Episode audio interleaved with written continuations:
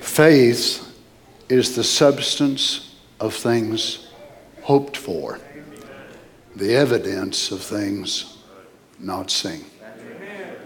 That's crazy to the world, isn't it? The evidence of things hoped for. The evidence? You mean faith has an evidence. Faith is the evidence of things hoped for. It's a substance. It's just as real to you, more real than this or this or this or this or symptoms. It's an evidence. Amen. Now we're talking about bride material. We thank God for positive test results. We thank God for days when we feel better. But real faith says, I'm healed whether I feel better or not. Amen. Real faith says it. Well, the doctor said bad news. Doesn't make any difference. Brother Ben said the doctor could say you ain't got but a few minutes to live. If it was dropped in your heart, you could laugh in his face. Why? You've got Isaac. Amen. And Isaac is laughter. Amen. Don't you love him today? Don't you appreciate his grace and mercy to our hearts? Let's turn, if you would, to the book of Romans chapter 8. While you're turning there, I wanted to announce another wedding engagement of Justin Lovall and Sister Shalom Swanson. We're happy as long as he's moving this way. We're not so happy if she's having to go there. That's the downside of having all these girls in our church. These guys from Phoenix and from Tucson and from Louisiana, they come here courting and then take our saints away. Oh, we're happy for them, aren't we? Let's...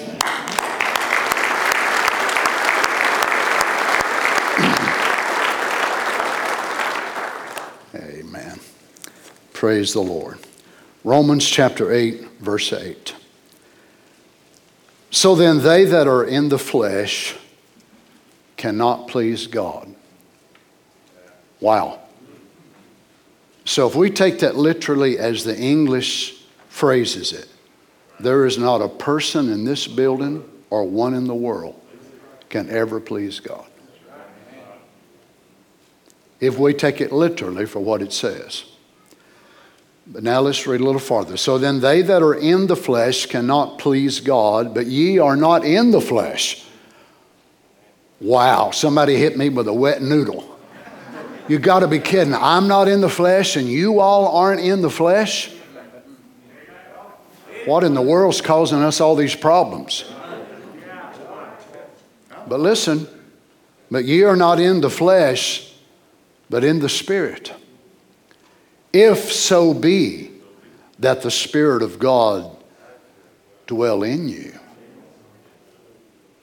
Now remember, this is chapter 8, of course, after chapter 7. Chapter 8 does not cancel out 7. It actually brings 6 and 7 together in the merging of chapter 8. Now listen to this. Now if any man have not the Spirit of Christ, he is none of his. And if Christ be in you, the body is dead because of sin, but the Spirit is life because of righteousness. But if the Spirit of him that raised up Jesus from the dead dwell in you, he that raised up Christ from the dead shall also quicken your mortal bodies by his Spirit that dwelleth in you. Now this used to be one of my favorite scriptures when I was a Pentecostal preacher. But once I really realized what this scripture actually meant, I used to use it all the time. Maybe many of you all heard it the same way, that it was for shouting and dancing and, you know, highly emotional services, that the Spirit in you will quicken your mortal body. But when you look at what Paul's saying, he ain't talking about shouting at all. He's talking about our bodies being brought subject to the life that lives within us. Amen. So it actually quickens our body to obedience. Aren't you grateful for that today? I mean, I'd like to be remembered today before the Lord in prayer. I have two requests I'd like to make known to you today. The Bible tells us to make our requests known, and I'd like for you to be praying for my oldest daughter, Liz. She's been sick for several days, just not feeling well at all. Just ask that you'd remember her. Erica will begin her 4th treatment tomorrow, Monday, Tuesday, and Wednesday. We got some really good reports from the doctor. The words the doctor kept using over and over again was great. She was doing great, doing great. So we're thankful. We shouldn't really be surprised. We have a great God. Amen. He's a great, mighty God. Praise the Lord. Also, Brother Louis already mentioned all the other needs among the body, our assembly here. And the Philippines was hit with a terrible, terrible typhoon. And we have thousands and thousands of believers there on the islands of the Philippines. I haven't really heard any initial reports yet as far as lives damaged, churches, things like that. But we'd certainly like to remember them as well. I'm sure that most of you understand that we are in a terrible time politically in the sense of the world, facing an election this week. And I know probably every one of you has got your own party and you've got your own man, and I ain't interested in either one of them. One of them's just a narcissist is all he can be, and the other's a political crook and a liar. So we ain't got nobody to choose from. You could vote for a groundhog and get a better option than either one of them. So don't get either one of you get mad at me, because we ain't got nobody's runs worth the count. But the way I read it, according to the Bible, the Scripture said the powers that be are ordained of God. And you're probably like me, you want prophecy to come to pass. I want the end time to come upon us, and I want to get out of here, but I want it to be as easy and as gently as possible. I'm only being honest. So I'm not telling you not to vote, or I'm going to tell you not to vote, who to vote for and who not to vote for. But there's one thing I'm going to tell you this morning. We better pray. Because the Lord knows who we need in the White House. Right. Who do you think? What I think don't really matter. What you think, to be honest, don't really matter. But the Lord knows. So let's take these requests to the Lord today. Heavenly Father, as we bow our heads to the dust of the earth from whence these bodies were taken, we bring many needs and requests before you today. But we're instructed to ask for great things, and for many of them. We know, Lord, that you're not rationing your power. Your greatness has so been expressed to our hearts and our lives. And we're so thankful. In one way, we hate to constantly come before you with this need and that need and another need. But I remember reading of your children as they come out of the land of Egypt, and how there was 2.5 million of them or so. There was no Walmarts, no Krogers. There was no Dollar General stores so they could run over and get a pair of shoes. If they needed some water, if they needed something to eat. They had no grocery trains that was following them. There was no supply lines, but you loved them so much, Father. You sent them water, you sent them meat, you sent them bread from heaven, their shoes, their clothes. They didn't have no malls to be able to buy clothes, but their shoes never wore out, nor their clothes. So we believe you're just as concerned about our needs today. Father, you see our nation where we are facing an election week, and probably for most of us, this is no doubt the most important election in our life. Lord God, I'm neither a Democrat nor Republican. I'm a Christian. I've never voted in my life, and I have no plan on starting it now. But there's one thing I can do. I can pray. And Lord Jesus, you see the way we need to go. Whichever man we need in the White House, whichever party we need to control the White House, the Senate, and the Congress, we pray your divine will be done.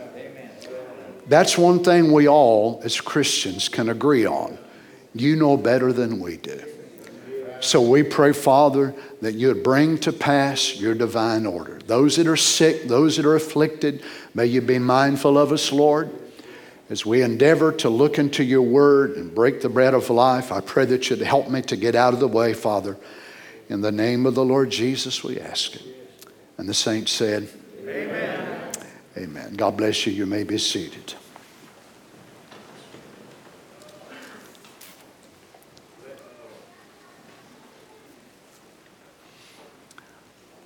Really, the only way you and I could ever come back to God and be reconciled in His presence is because our God had to kenosis Himself away from the Shekinah, away from the fullness of what He was in the form of the Word. Had He left us here in this earth as mortals to defend ourselves, to try to find our way somehow back to God, every one of us here today would be lost. No hope for us. Paul says here in Romans 8:10, and if Christ be in you, the body is dead. Now the English here doesn't actually give the true perspective of the Greek words that Paul used. Actually, the words that he uses references that the body is not actually physically dead, but subject to death because of sin. I hope you can understand it today that before sin, there was no mortality. There were no mortal leaves. The Garden of Eden never had a fall. The Garden of Eden never had winter. It never had snow. It never had rain. It never had a frost. The trees were constantly being renewed. And when Adam and Eve would pull the fruit off of the trees, it was constantly being replenished. There was no mortality. There were no dead animals, no dead birds. You would never walk by a tree, as we can see. And as the wind blows, even this morning, I looked out my window at home and saw the leaves that were falling by the hundreds. Well, what does that speak of?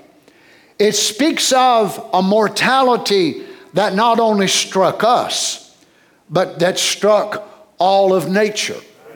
Now, whether it would be dogs, cats, elephants, whales, whatever more, there are no animals, there are no bugs, no microbes, no microisms, nothing that can live eternally under the curse of what took place in the Garden of Eden. And yet God did not ordain mortality to be our destiny. Only a spot that we would be in it in this sequence of time. We were not made to be mortal. That's why when we reach a certain age and wrinkles start coming in our face and our hair turns gray or loose, whichever it is, what is it a sign of? Mortality. So when you get up of a morning and you've got aches and pains, you weren't meant to have that. Actually, the body renews itself every 7 years. You were meant to be able to eat foods that would provide the nutrients and the nourishments that you would need where you would never die. And you would have lived and ate and drank and continually lived forever, was ever out-aging 1 hour.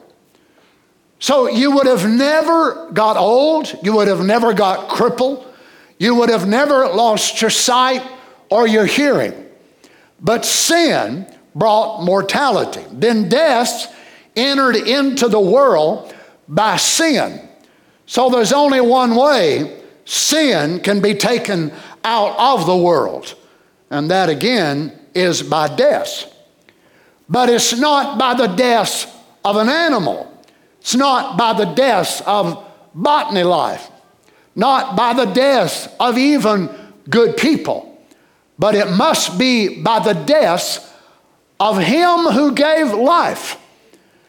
Now we can get ourselves in trouble, but most of the time we can't get ourselves out. We can sin without any help, but we can't be made righteous without help. Amen. We can make the office messes in the world without any help. Then when we get help, we're really in a mess. Well, come on, it's the truth. That's why when you put people in a gang mentality, that's why things go absolutely crazy. Because you within yourself, me within myself, can make up enough mess. And then you get a bunch of us together, and boy, we can really tear things up. But there had to be something, someone that would come that was not mortal. Yet he had to become mortal in order to pay the penalty and the price of mortality. You see, that price could not remain in the realm of eternity and ever cover the debt that we owed. So the eternal had to become mortal himself. The eternal had to become mortal, and how could the eternal ever become mortal when God could never die? So then we come to the mystery or the marvel of what is called the Son of God, not another person in the Godhead, not another being which was less God, but God himself in a form of condescension. That he would condescend to a level that he would be able to feel and deal with mortality. So if sin entered into the human race, and by that the end result was death, and it set the cycle of mortality. What a sad day it must have been when Adam and Eve were forced out of the Garden of Eden. And when they moved beyond the gates of paradise, and they had to turn, and we know that they stayed right near the gate initially, because paradise then, the Garden of Eden being located in the land of Egypt, and Mesopotamia being called the cradle of civilization. And when they were cast out, there was still something in Adam's nature that he wanted to be close to God. They taught their boys, and they actually did not teach them the right way. You remember the sermon the Lord gave me years ago on "My Father Taught Me Wrong." They did not teach them the full understanding that they were brought out by disobedience by blood. So when Cain goes to bring an offering to God, he brings his fruits, his labors, his vegetables. But Abel, by revelation, brought life. And by that, it showed that he had a direct contact into the presence of God. So the first mortal outside of the gates of paradise, God reveals to him the way back. And yet he was not there when his mother and father were called to the carpet, as we would say, and God went running through the Garden of Eden screaming, "Adam, where are you? Where are you?"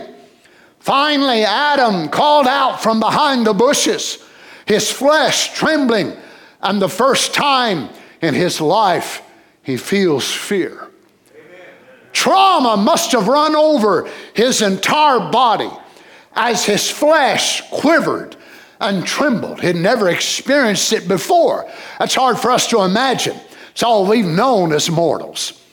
But yet, for them to experience in their first time the trauma of fear, and hearing the voice of God, which the day before, and the day before, and the day before, and the day before, had brought them such happiness and such peace. Amen. But today, the voice of God brings trauma and fear and anxiety. Adam, where are you? I'm over here. I heard your voice walking in the garden, and I was afraid because I am naked. Now the man had made a fig leaf apron, but that apron did not hide his sin. Amen. Is that right? Amen. He knew he was naked, so he needed help with his atonement. Amen. And God, by his mercy, killed a lamb and threw the skin in behind the bushes where Adam and Eve were, and told them to put it on. God is not going to reverse now their mortality. God is not going to reverse this conscience level that they've moved into. They lived in this first dispensation in the Garden of Eden was innocence, but by partaking of the fruit, disobeying the word, Adam himself and Eve brought a dispensational change. They then moved into the dispensation of conscience. Amen. So now they begin to experience what is right and wrong. The feelings of conviction, condemnation, the knowing that you never, ever again will you ever be able to have a perfect day on earth. For us, that's all we've ever known. As you know, I've been preaching since I was a little boy, just 18 years old. I'm 64. Been preaching most of my life, preached thousands of sermons around the world, and I've never preached a perfect one. I've made mistakes in every one of them. We've got musicians here that are very talented, brothers and sisters. They've never played a perfect song in their life. We've got many singers that are talented, songwriters and so on.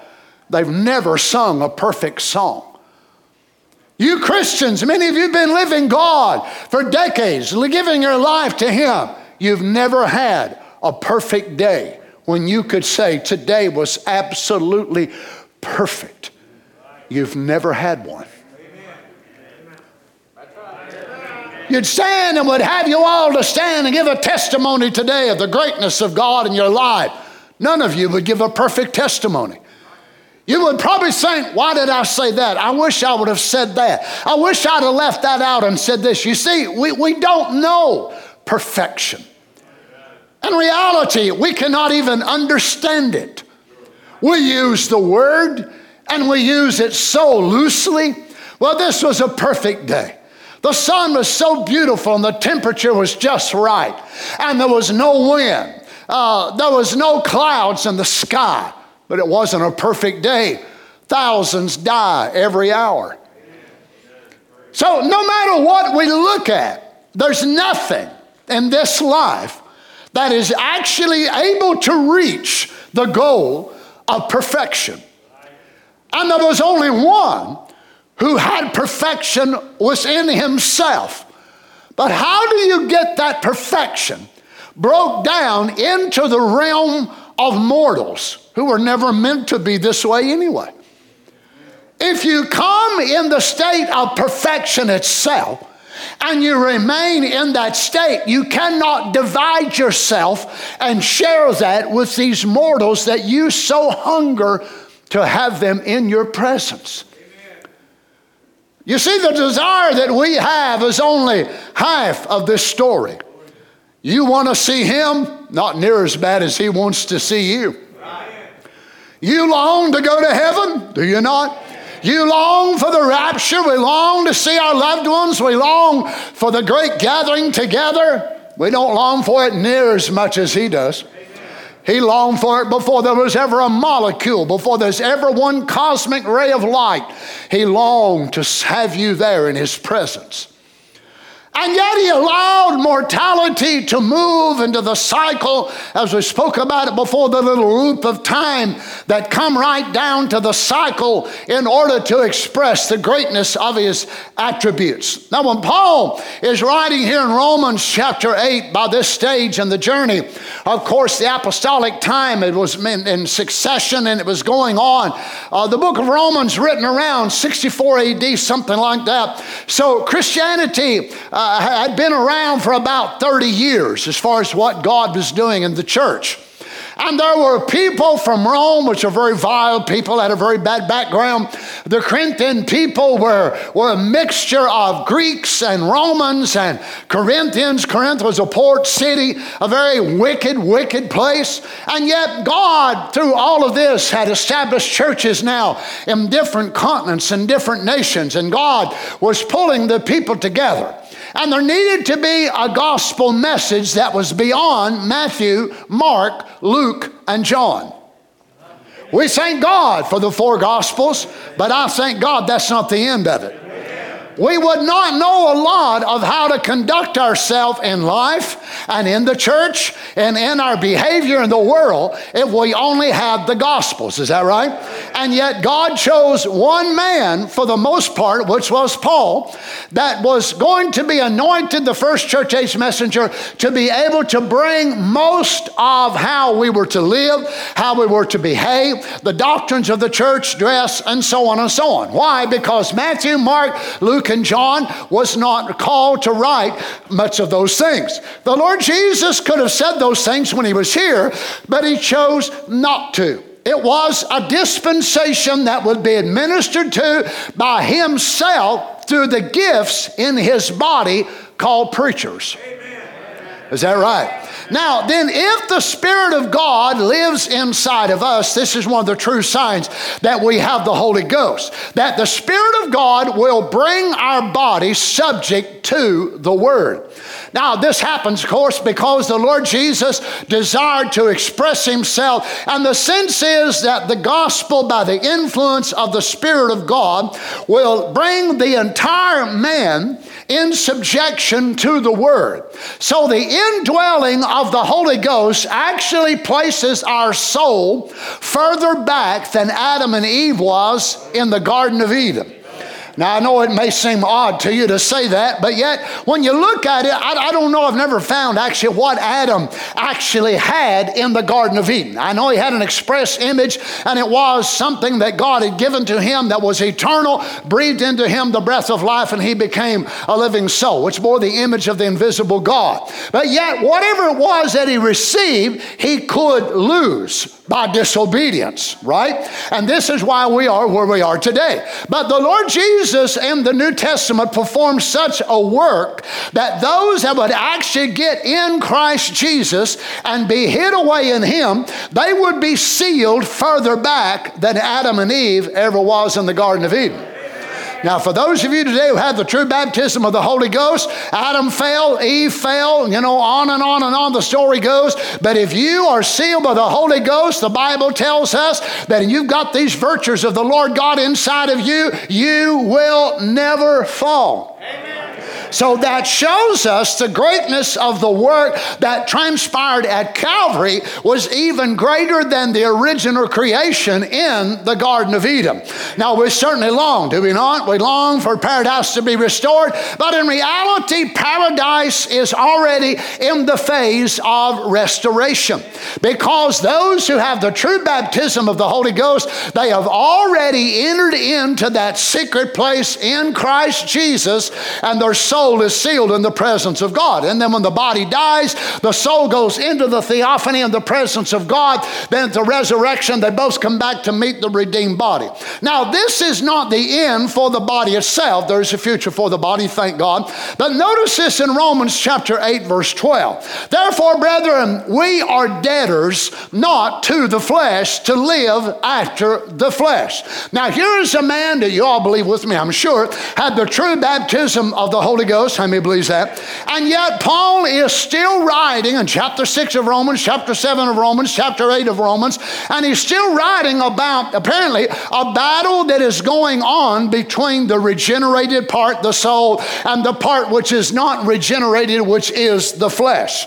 Notice how that he approaches this. Therefore, brethren, we are debtors not to the flesh. Look at this meaning of this word. One who owes another. One held by some obligation. Bound by some duty. One who has not yet made amends to whom he has injured. So in other words, Paul is saying to us that are redeemed in the soul that we are not in debt to our flesh to obey our fleshly desires if they are contrary to the Word of God. Amen. Right? But who are we in debt to? The Almighty God, every day of your life. Now notice, therefore, brethren, we are not debtors not to the flesh to live after the flesh, for if you live after the flesh, ye shall die. Now here he's bringing in the consequence of how that being born again, this is why it goes back to the other verses that we read, that he said that if we are in the flesh, we cannot even please God. So he's not saying that a soul left in a mortal body cannot please God, but a soul left in a mortal body that tries to please the soul and tries to please the flesh, it's totally impossible. You've got to make your choice of which one you're going to serve. That's right. For if ye live after the flesh, ye shall die. But if ye through the Spirit do mortify the deeds of the body, ye shall live. Mortify. No, then to live after the flesh is to obey the orders of the flesh, which is still unregenerate. Now remember, your body is in a state of spiritual neutrality. How that your body can do right or wrong. Now praise the Lord, everybody's going to say amen, right? Amen. As Brother Louis said, make your mask puff now. I don't want snoring ones. I don't want them sucked over your face. I want you saying amen, breathing out, not breathing in. Now, to live after the flesh, then, is to obey the flesh and to know that our flesh, it has the ability of saying, praise the Lord, I love you, Jesus. Or if you lose your temper, and boy, it can say things and run off at the mouth, amen. Or you can say things about one another that you shouldn't say. Well, who's doing that, your soul or your body? Amen, is that right?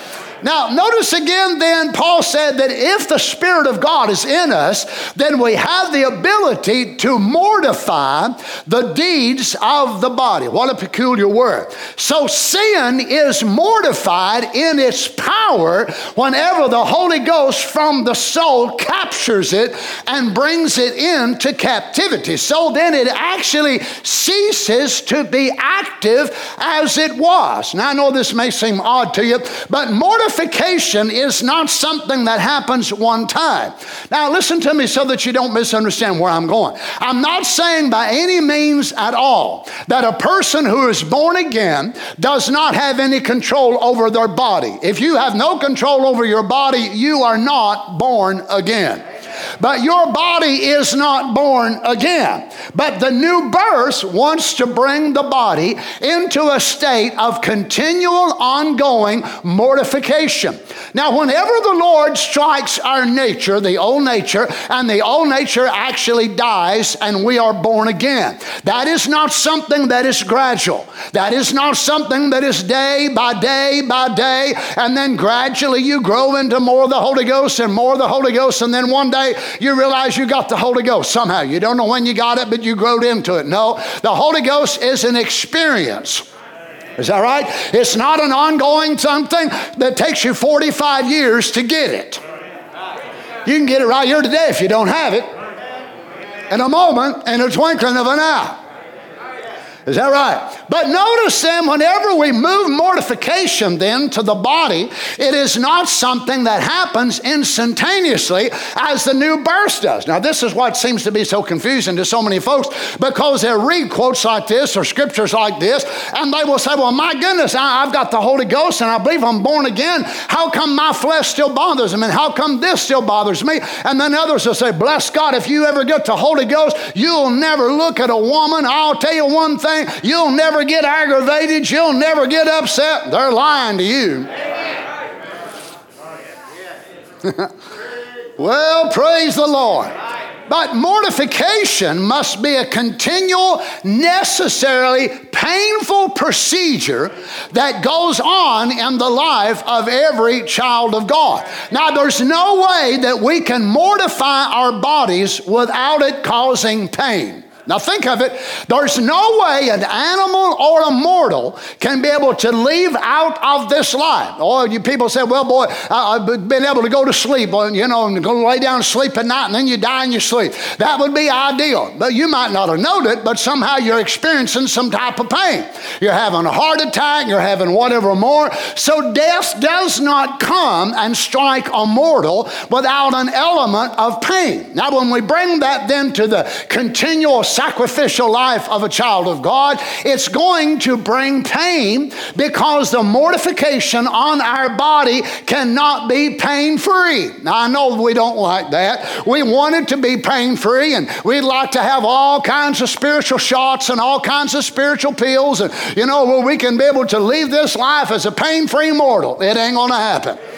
Now, I guarantee you one thing, any of you that's ever experienced a lot of pain, how many of y'all has experienced pain before, whether by a cut or a pulled muscle in your back or a kidney stone or whatever it is? Oh, my goodness. Whenever they give you a shot, the last big kidney stone I have, and I went to Franklin Woods and took them in there, and I was trying to sit on the bed. I couldn't sit on the bed. I was standing up. I was moving. I was twisting around. They gave me morphine and Toradol at the same time. Both of them at the same time. I was tearing the sheets off the bed. I was up. I was moving, I was trying to stand still, but in a few minutes a warm thing hit me in the back of my neck, which they said it would, and whenever that warm feeling hit me in the back of my neck, all of a sudden I felt a relief come over my body.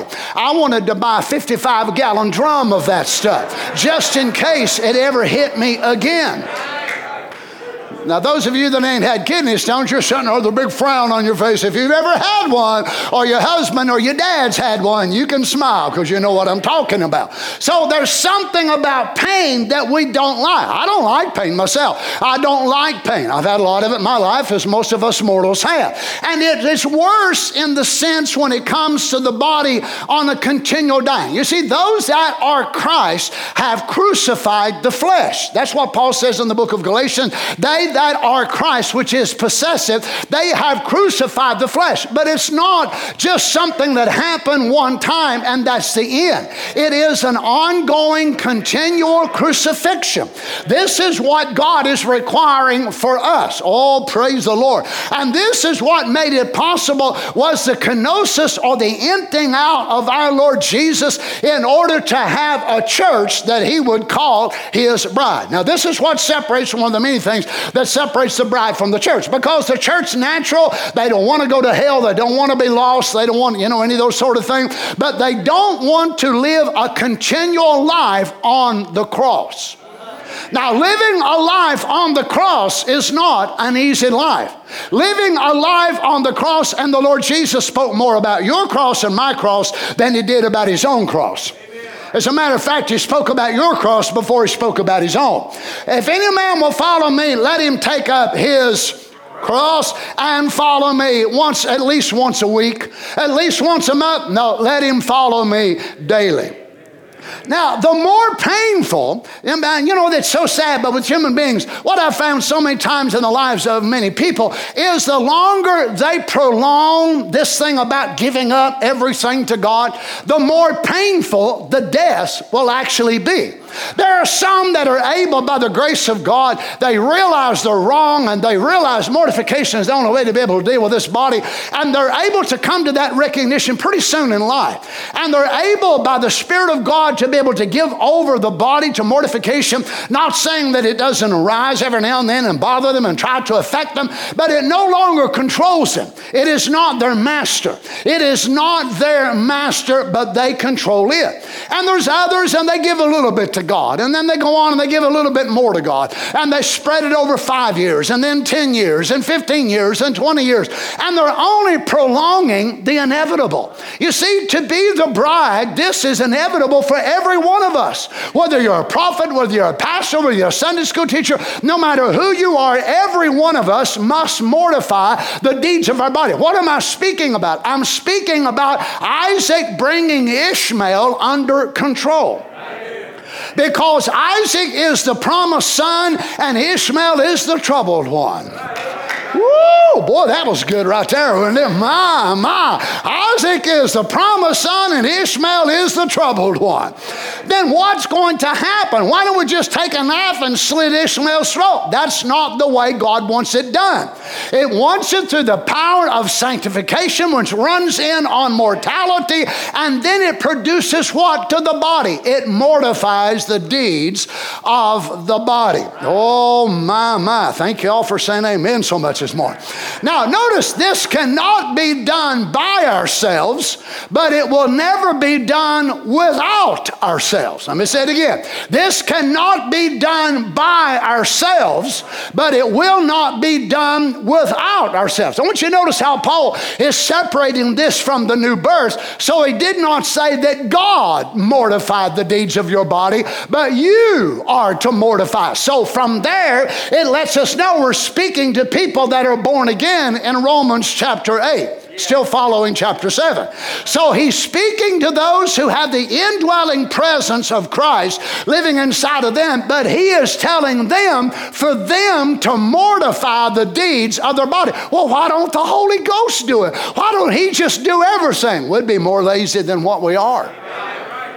So notice it cannot be done by ourselves, but it will not be done without ourselves. Oh, hallelujah. We can sin of ourselves, but we can't make ourselves righteous. Is that right? We know how to be slaves, but we cannot free ourselves. Notice in Romans chapter 8, verse 13, for if ye live after the flesh, ye shall die. But if ye, notice now the channel, watch him as he brings it together now of you from the soul and you by that choice, if ye through the Spirit do mortify the deeds of the body. Who's he talking about? He's separating you from you. So if you by the Spirit do mortify the deeds of the body, so he's not even calling you the body. He's separating you from your body. Don't you understand? Glory to God. He's speaking about the work of incarnation. Look, friend, people think the work of incarnation was Jesus, the Lord Jesus only. No, that was the beginning. That was the beginning of a continual. Do you understand? For 7 church ages, for 2,000 years, God has been the work of incarnation in every Holy Ghost-filled saint. The work of incarnation is going on right here today in this building. The Spirit of God incarnating himself in our flesh. Lord Jesus. But if ye through the Spirit... If ye, through the Spirit, do mortify the deeds of the body, ye shall live. Ye who? So you agree that ye is not the body. You see, the fallen nature that every one of us still have in the flesh, not the soul. In the flesh, the propensities to do wrong, the inclinations.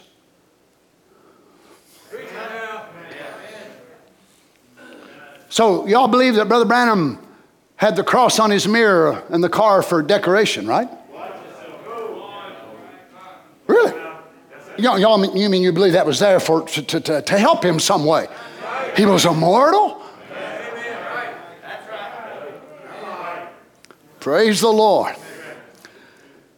So it's to kill the appetites that are in our mortality. And your Paul, by dividing this, is showing the work of incarnation. This could not be said to people that are not born again. It's impossible. Their soul, their spirit, their body is all vile and corrupt. This could only be addressed to those who have the Holy Ghost.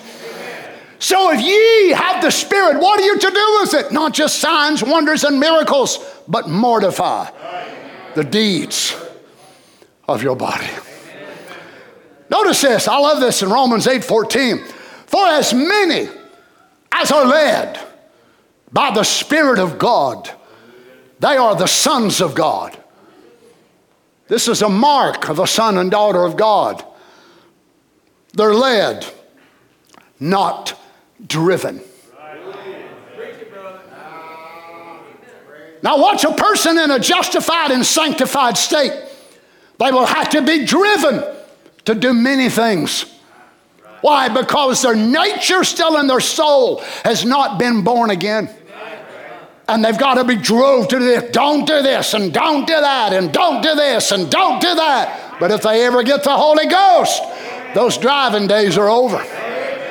Why? Because from their soul, now notice, I'm not talking about people who say, well, I feel led to do this and I feel led to do that. Look, come on, let's be honest. We've all felt led to do a lot of things and we found out it was either the devil or our flesh. It wasn't a bit more God than the man on the moon. And yet, well, I feel led to do this. I ain't talking about that. I'm talking about, notice, he's not just talking about feeling led to move here or feeling led to buy this car, feeling led to go to work over here. He's talking about us being led by the Spirit of God every day of our life, bringing our humanity under a state of mortification. This is what leads us to do it, the indwelling presence of God. You don't need a pastor going around with you everywhere you go to keep you right.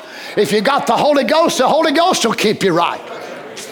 Oh my, well, you wives don't need to follow your husbands around everywhere and vice versa to make sure they live right and they're going to do right. If they've got the Holy Ghost in them will help them do right. Amen. Come on, saints, say amen.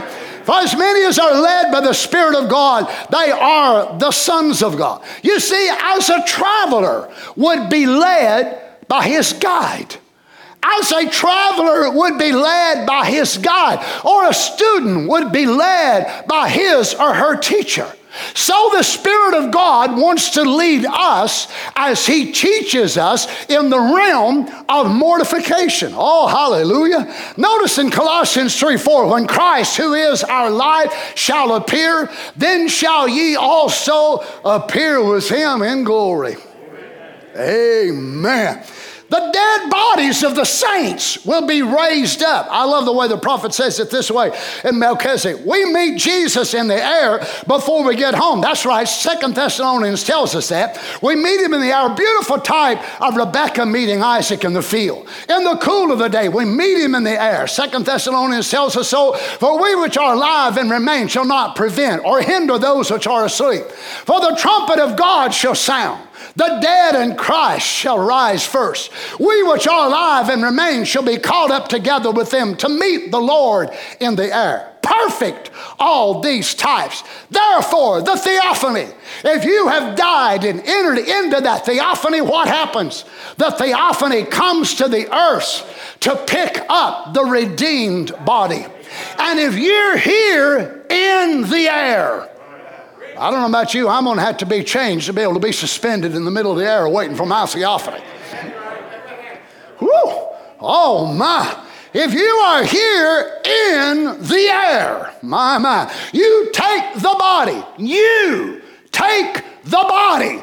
You take the body. Who is you? The seed of God, the gene of God, that one which has, amen, received the true baptism of the Holy Ghost. You, it is you. Why? Because you're the one who mortified it. It would be you who leads it to match the theophany. Don't you understand, friends? Even in the rapture, God is allowing you to bring your body into the final phase of mortality. You will take your body. You will. Not Jesus. Not Paul taking yours. Not Brother Branham taking yours. Not Peter taking yours. But you, Brother Larry. You, my brothers and sisters, you will take your own body to meet your theophany.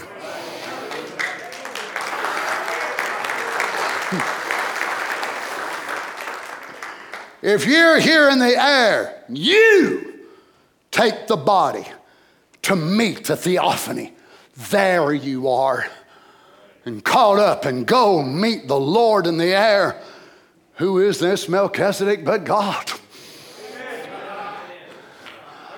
Colossians 3:5, Paul says, mortify Therefore, your members. Again, not the Holy Ghost, but me and you. Mortify. Let's look at the meaning of this word. The Greek word is nekro, to make dead, to put to death, slay, worn out, deprive of power, destroy the strength of. Amen. And the Holy Ghost ain't going to do this, not by himself. But the Holy Ghost using you, he will do it. Now we're talking about bride material. I just gave you the definition of every member around the world of the bride of Christ that will go on the rapture.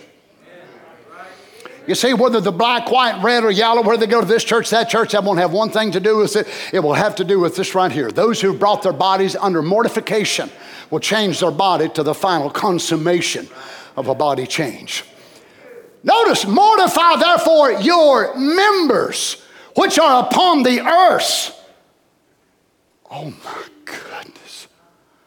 What in the world is he doing listing these horrible things?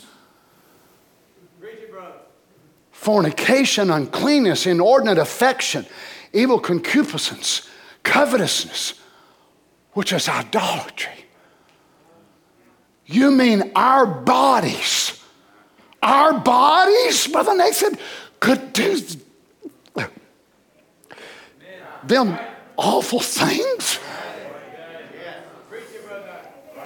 Now, all of you angels that are here this morning, it's pretty warm in this building, so I'd appreciate a little bit of air if y'all want to flutter your wings a little bit, because it's getting awful warm in here, I think so. All of you church members, just flutter your wings and cool it down.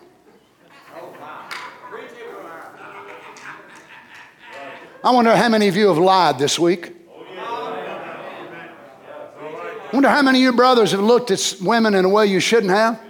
Don't raise no hands. I don't want no divorces going on today. I wonder how many of you got on Facebook and flaring, oh my, just flapped your jaws about this and that and the other. I wonder how many of you have been busybodies in other people's matters that really don't affect you at all. Preach, Brother Ben. So why do we deal with these things? Because of our mortality. And there's only one way a mortal can be kept subject. Mortify. Mortify. Mortify. Our eyes, our ears, our hands, our feet. Praise God. Wow. I found this scripture yesterday, and I'll tell you what, it was just overwhelming to me. 1 Corinthians 9:27. But I keep under my body and bring it into subjection, lest by any means, when I have preached to others, I myself should be a castaway.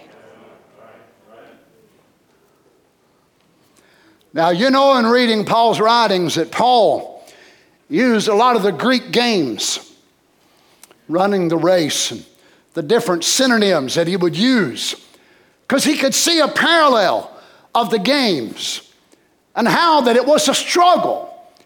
And there'd only be one in a certain class that would get the wreath that was plaited. But here Paul says a strange word, and it was like those who boxed and wrestled in the Olympic Games. Look at the word keep. To beat black and blue.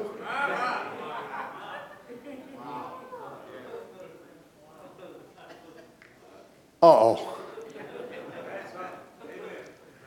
But now most of us deal with our flesh with rose petals.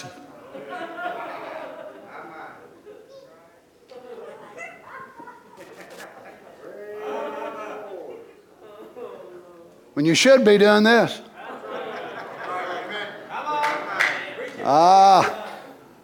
Even you legalists didn't say amen. I'm in for it, aren't I? Can you imagine a man filled with the Holy Ghost, a church-age messenger, and a prophet that would liken dealing with his humanity as a man boxing himself. So he's not standing up, boxing with an opponent, but he's actually hitting himself. Wham! Well, that was a good one. Wham! That was a good one. Wow! Boy, I knocked the breath out of myself. I done good, didn't I? Well, we'd say there's something mentally wrong with a person like that. The way we look at it, there's something mentally wrong with a person if they're not doing that. To beat myself black and blue. You see, friends, to be honest with you, it'd make my job as a pastor a whole lot easier if y'all would do this to yourself instead of making me do it. Right?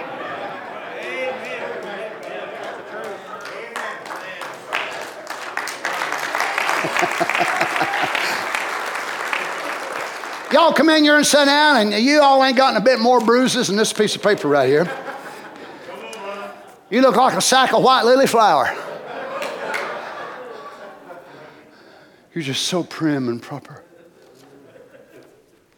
And you're just as white. Now I get up here, Brother Dale gets up here, some of these other preachers get up here and go to dragging out that sword, and we cut your ear off. We flay your nose. We remove 2 or 3 of your fingers. That's just an opening comments. And then you walk out. Where you been? Church.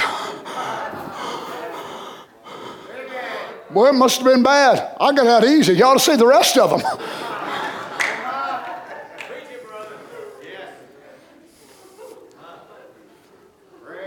Notice what Paul said. To beat black and blue, to smite so as to cause bruises and livid spots. Like a boxer, one buffets his body. Handle it roughly, disciplined by hardships, metaphorically. To give one intolerable annoyance. Beat one out, wear one out by entreaties. Now, if you could do this to yourself, the way you do it to folks on Facebook, we'd have a church, wouldn't we? Now, wait a minute. If Paul is converted and got the Holy Ghost, and now remember, this is not chapter 7. He's talking about how he has to still treat his life as a mortal, Brother Jim. I've got to beat it black and blue. Why? If it's saved and got the Holy Ghost? Why is it if there's no faults left in this human? It shows me that the Paul that he's addressing is like the Donnie I'm addressing.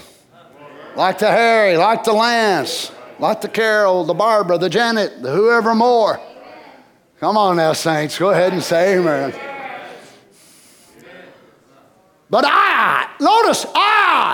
not the Holy Ghost, not the church, not the deacons, but I keep under my body and bring it into subjection. Look at the word bring. To lead away to slavery. Claim as one slave. Praise God. Forget human perfection. Focus on human captivity. And you bring your body as a slave to the Spirit of God. To make a slave and to treat as a slave with severity, subject to stern and rigid discipline. You can see why straight is the gate that leads to heaven. and few there be that'll find it.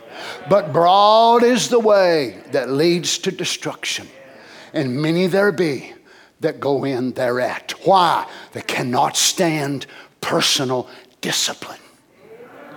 Personal, your friend, you understand that a real son of God, a real daughter of God, they don't behave righteous and good just in the presence of their wife or their husband or the pastor or a deacon. They behave the same whether the wife's around, the deacon's around, the pastor's around. Why? Because they have something inside of them that mortifies their body when they're by themselves.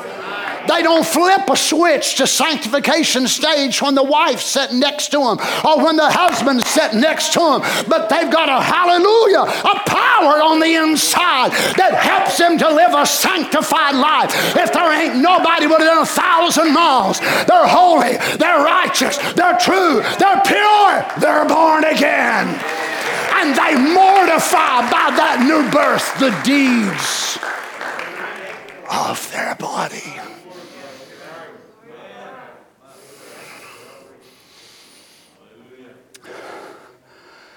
So Paul, in capturing this thought, uses the athlete. And the athlete must be disciplined to win the prize. He must watch what he eats. He must watch how many hours he stays up at night even.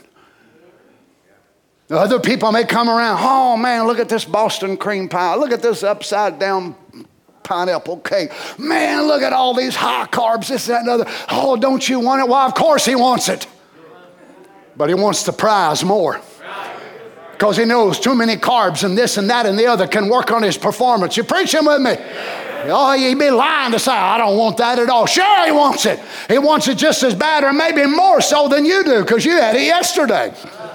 He ain't had it in a month. Why? Because he disciplines himself. You think he likes it when he has to get out there and run in the rain and run in the snow and run in the wind whenever you're piled up in the bed at 5:15? Of course he don't. But he wants what? He wants the prize. You think our mortality wants all of these things? Of course it does not. But we want the prize. Hallelujah! I don't want to just come through the gates and say, I barely made it. I want to please my Lord. My prize, my brother, sister, is hearing my Lord Jesus say, well done, thou good and faithful servant. Well done. I'll give up the world. I'll give up the things of the world. I will discipline myself to get the prize.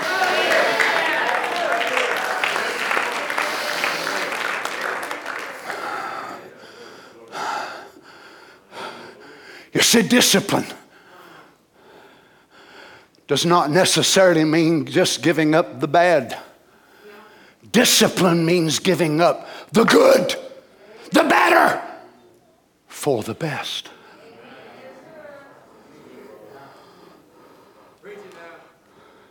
It don't just mean giving up the horrible and the terrible.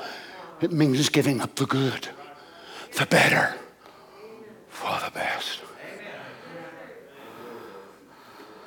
Hallelujah. The athlete must watch what he eats, must watch his time, his mind, his concentration. That's why you need to watch what you feed on spiritually. I ain't talking about your hamburgers and your taters and your maters and all that sort of thing. I'm talking about what you feed on. Now look here, Paul said, I discipline myself in this way lest while I preach to others, I would be a castaway. You see, Paul believed in eternal security. He's not saying that he thought he'd be lost. Again, he's using the same term in the games, that he would lose the prize and get no reward. So there was a herald. Let me read it this way. This is history. A herald who announced the rules of the contest, the names of the contestants, and the names and cities of the winners. He would also announce the names of any contestants who were qualified. So Paul saw himself as a herald, but he also saw himself as a contestant. He saw himself as announcing the evil. He saw himself as announcing the good. And he also announced those who are going to win and those who are going to lose. But he said, after I've done all that, I don't want to come up myself. And actually the word there was be disqualified. Right. Don't we hear it about in American sports and other sports where they're taking enhancing drugs to do this and that and the other? In horse races, so the horse that wins, they want to take him back to the stable and let them draw blood and make sure they didn't give him some type of enhancing drug. Oh my. Paul said, I don't want to go all of this in labor. I don't want to be tossed out at night and no sleep and no food and be downtrodden and cast out and then come to the end of it and my reward be taken from me. And I would be a castaway. Find myself disqualified. Don't you understand what the church is going to find out in the morning of the rapture? Don't you see what even folks have said around this message are going to realize? They have been disqualified to be in the rapture.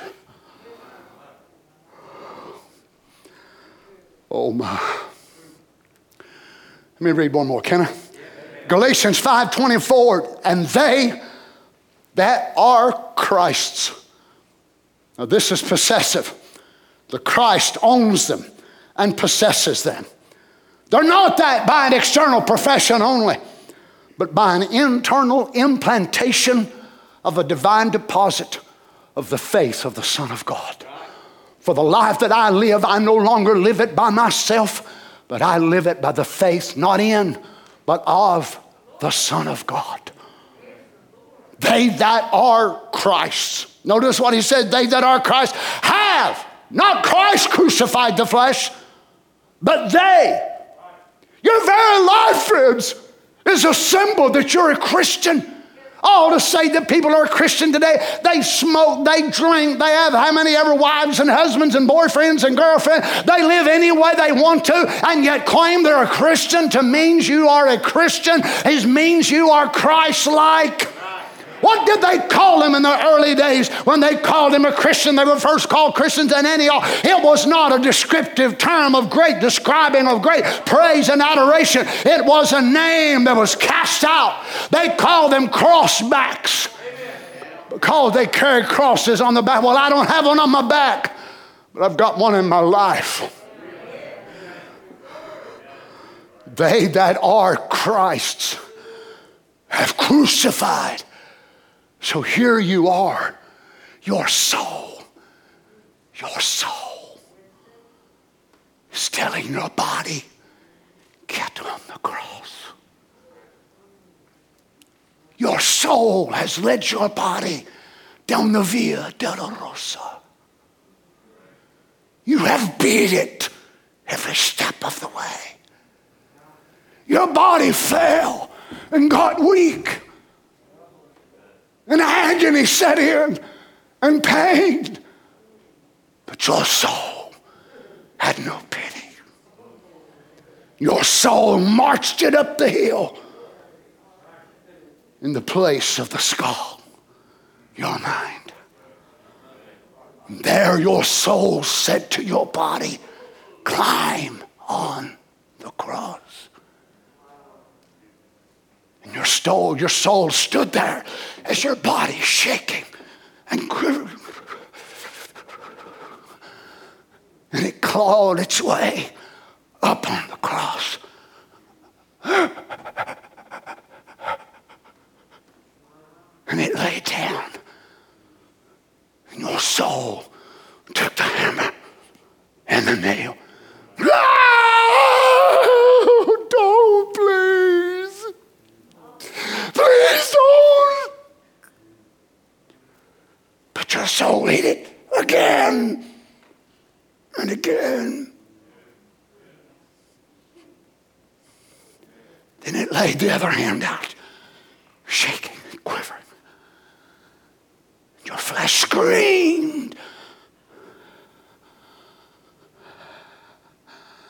and you drove both feet, one on top of the other. Then you picked it up. And you said, you stay there. Don't you ever come down. You understand that the Romans were not the first ones to crucify.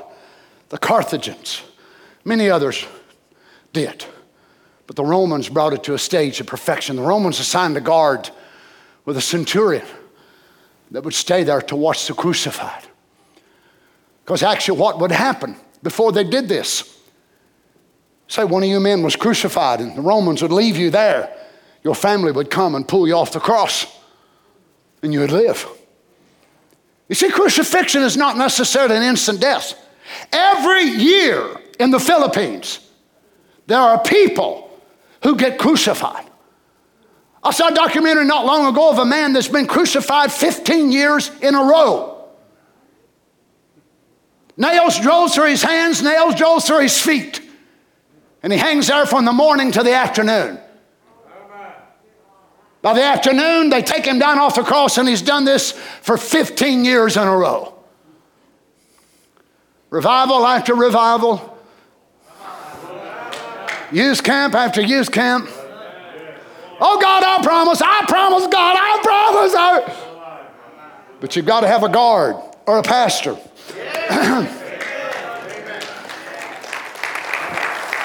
Hallelujah!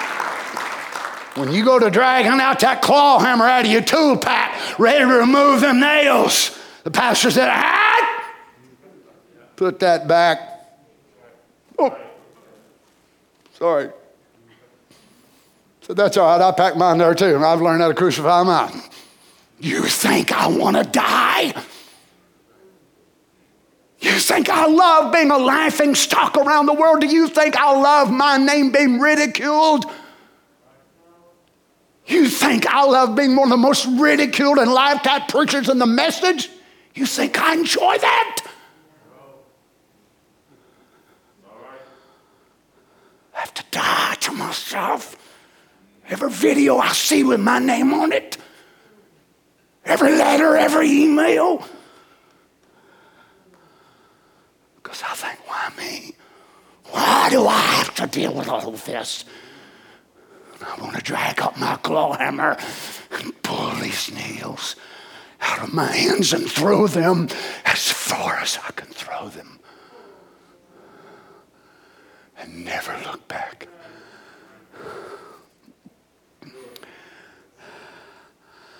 But my soul says, eh. My soul is threatened to get rid of that claw hammer and give me a ball pin hammer, which has no claws.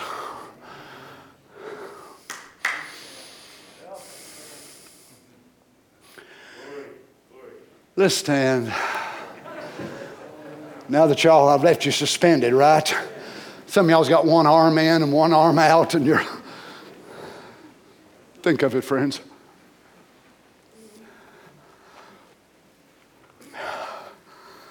They that are Christ have crucified. Isn't it amazing that Paul says they have done it? It's no wonder that when the prophet of God was carried there beyond the curtain of time, even when the prophecy was given to him, a huge portion of heaven awaits you. Why? Because of his choice. His choice. Can you imagine how your body will be on that day of the change when finally you're able to pull the nails out for the last time? And your body will be pulled down off of the cross. Your soul would have led your body into eternal eyes, eternal lips, eternal teeth, eternal bones, eternal hands, eternal feet. the same body that nailed it to the cross will lead it to the theophany and say, I'd like to introduce you to your theophany. Praise God.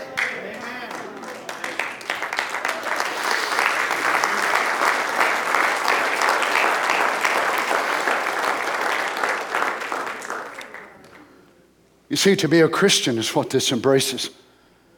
To show conformity to our crucified Lord Jesus, who died a death of shame, humiliation, and pain. And remember, the cross is barely raised off the ground, so people on the ground would come by and smack them.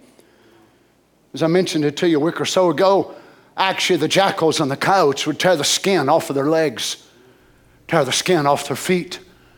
The birds would eat their eyes out, and they're still alive. They would hang there for days. The longest one so far that I've been able to find historically is about 18 days. Can you imagine? Gangrene sets in the body. Gangrene. Your own body rotting. And they've got somebody there guarding, lest your family come and take it out. We would be deserving of such a death. But this holy, righteous one not only subjected himself to mortality, but subjected himself to this kind of death. You see, the Lord Jesus went through more than most people ever go through life and death, just getting to the cross, much less the cross. Then the sins of all the world placed on him, that horrible pain and suffering of the transfer of our sins. Spirit God, the angels, the cherubims, the seraphims, the zoons, all the heavenly beings turning their back as it was. And him saying, my God, why hast thou forsaken me? Hallelujah. Why? So you could stand here today and hang your body on a cross when your body would say to you, why have you forsaken me? You'll have to say, because I love you. If I listen to you, you'll take me to hell. If you listen to me, I'll take you to heaven. Right. Is that right? Amen. In his time, when mortification is setting in, when his body is so shaking and quivering with pain while he's on the cross, but a man also on the cross. Lord, when you come into your kingdom, remember me. Most of us would not even categorize that as a prayer of repentance. He doesn't mention any wrongs he's done. He doesn't say, I'm a sinner. He doesn't say, I've drunk, I've run around, I've done this, I've done that, I've done that. He don't even say nothing like that. But he acknowledges what it takes to get in. You're the king. Remember me. Can you imagine the Lord Jesus and all that agony and pain looks at him and said, today you will be with me in paradise. Oh, I'd love to have been there for just a few moments. When him and Jesus arrive, there was Abraham, Isaac, Jacob, Joseph, Ezekiel, Jeremiah, Zephaniah, Haggai, Malachi, thousands there. And this man comes in and says, who are you? How did you get here? It happened just a few moments ago. Oh, was you a prophet? I was a thief. Was you a good man? I died because of my sins. But I realized that man on the cross was the way to life. Praise God. Thank you, Lord Jesus. Friends, we don't want churchianity. We don't want religion. We want new birth. New birth. And a surrendered life that comes in conformity with that new birth. Can we bow our heads together? Brother Gary has a friend he wants us to pray for, Rick Culler. His family's been called to the hospital. Virus and very critical. How many of you today would like to be remembered before the Lord? Maybe not sickness in your body. You'd like to be more of a surrendered person to the Lord. I'll raise my hands, both of them. Lord Jesus, thank you for the service today. I know it's not one to make a shout, but if we'll get it, we'll shout after a while. Ain't no question about it. If we can apply this to our lives and live by it every day, we will shout through the ceaseless ages of eternity. Oh, we like deeper things better. We like other things better that make us feel good. But it wasn't, Lord Jesus, those things that make the flesh feel good that paid my redemption. It was your pain, your suffering. Oh, Lord God, I thank you for it. Emptying yourself out and letting Satan, by the bee of death, strike your body. And you become a curse for us all. For it is written, cursed is every one that hangeth on a tree. Thank you, Lord Jesus. But we are so glad you didn't just die, but you raised from the dead. Praise God. And you were raised for our justification. Father, help us. We realize this is not something that happens instantaneously. That's the new birth.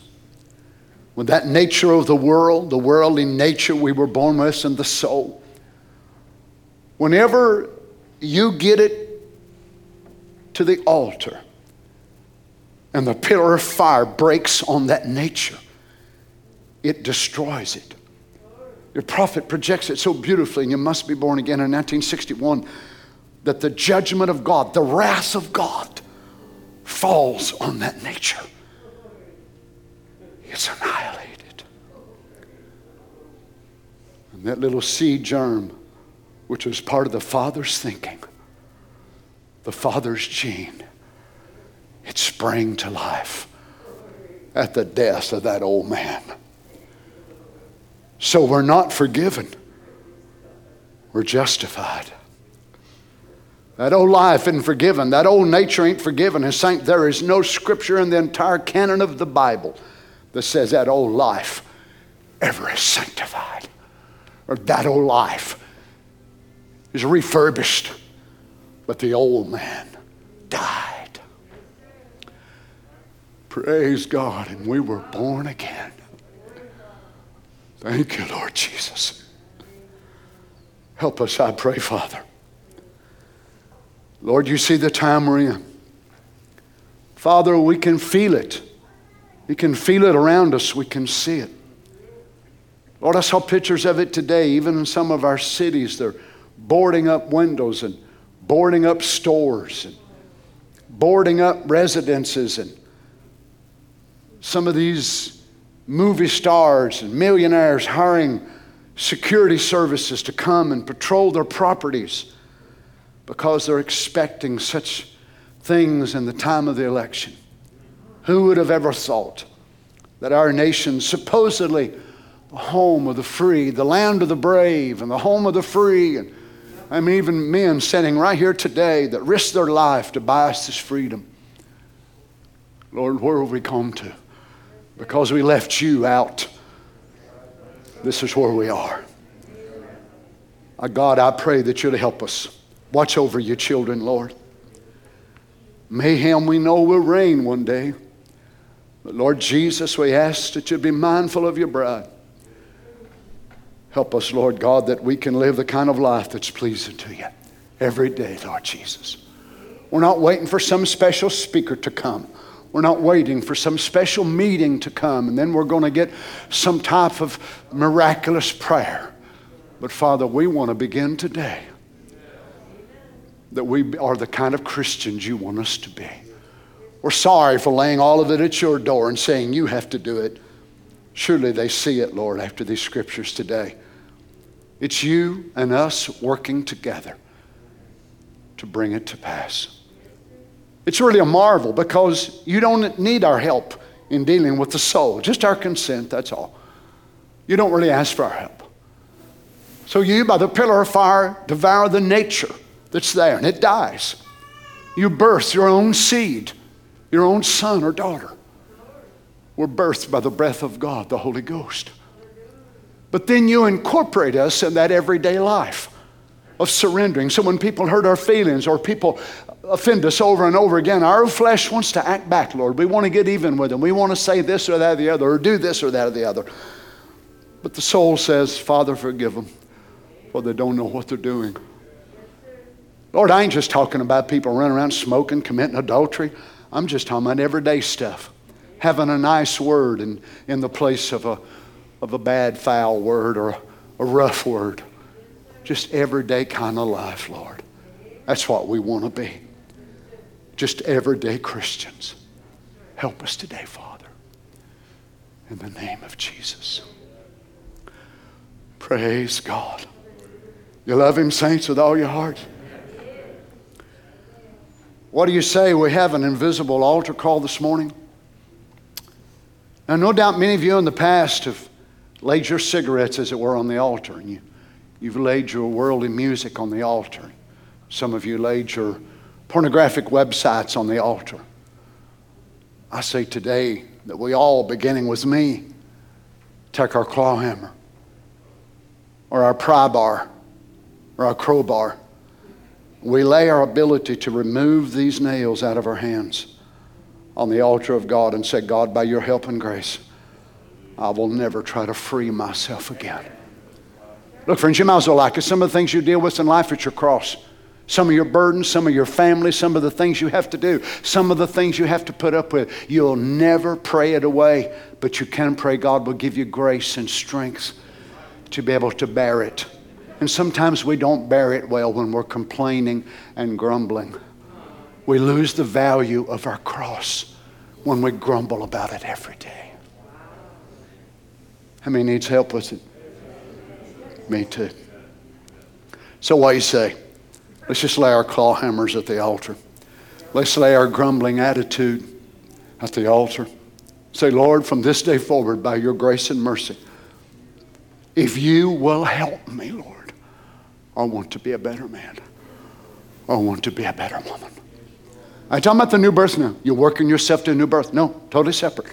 But you bringing this subject to a life committed to God. And he agrees with me today. That's what we want as children of God.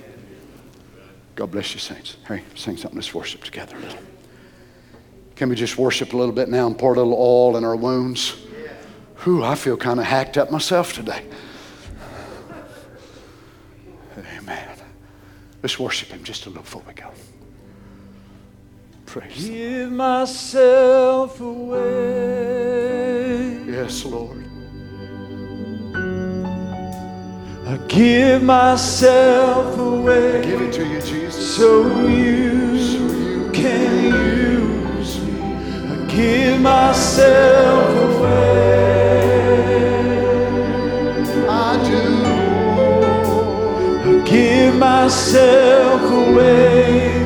So you can use me. Here I am. Here I stand. Stand, Lord God. Lord, my life is in your hand. Lord, I'm longing to see your desire revealed in me. I give myself away.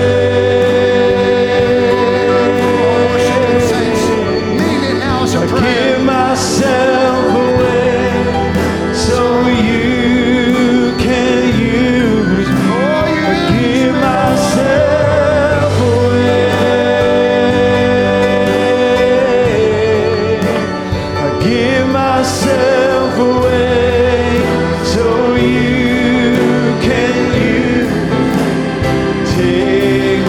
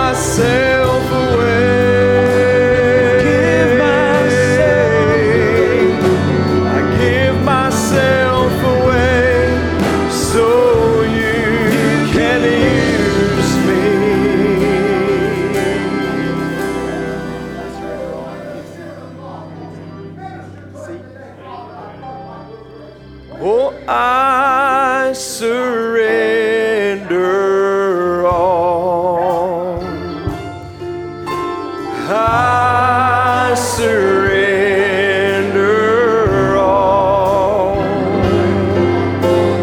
all to Thee, my blessed Savior. I surrender all. Oh, I surrender all.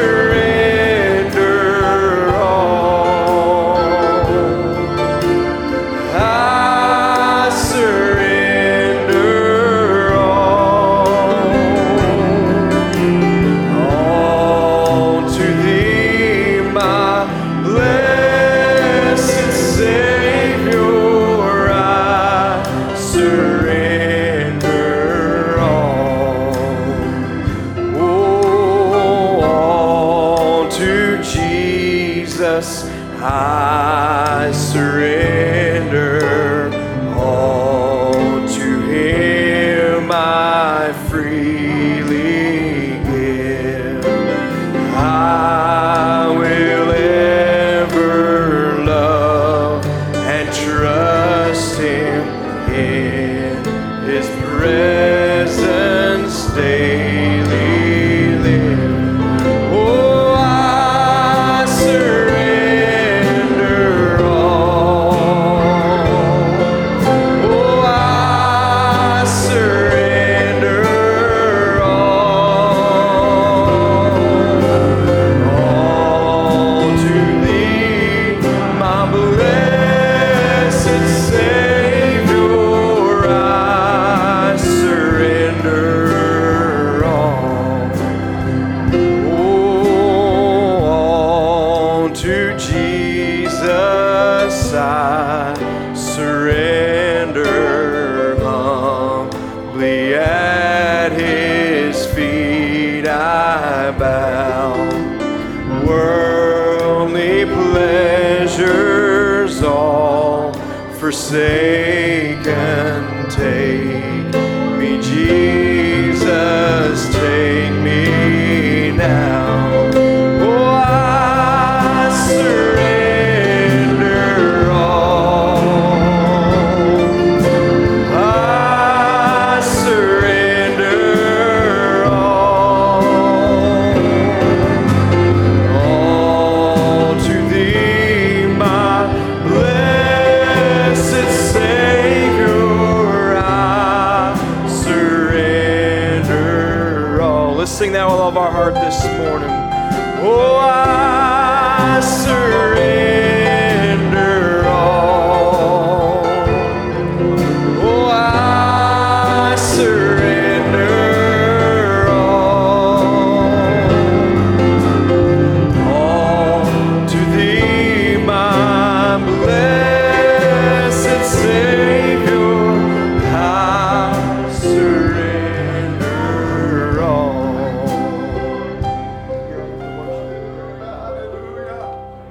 We worship You, Jesus. Thank You, Lord God. We bless Your name. Amen. Let's just sing a little bit of this song this morning. Thank You, Lord Jesus. Oh, here I am to worship. Here I am to bow down. Here I am to say that You're my God. You're altogether lovely, altogether worthy, altogether wonderful to me. O light of the world, You stepped down into darkness. Open my eyes, let me see beauty that made this heart adore You. Hope of a life spent with You. Here I am to worship. Here I am to bow down. Here I am to say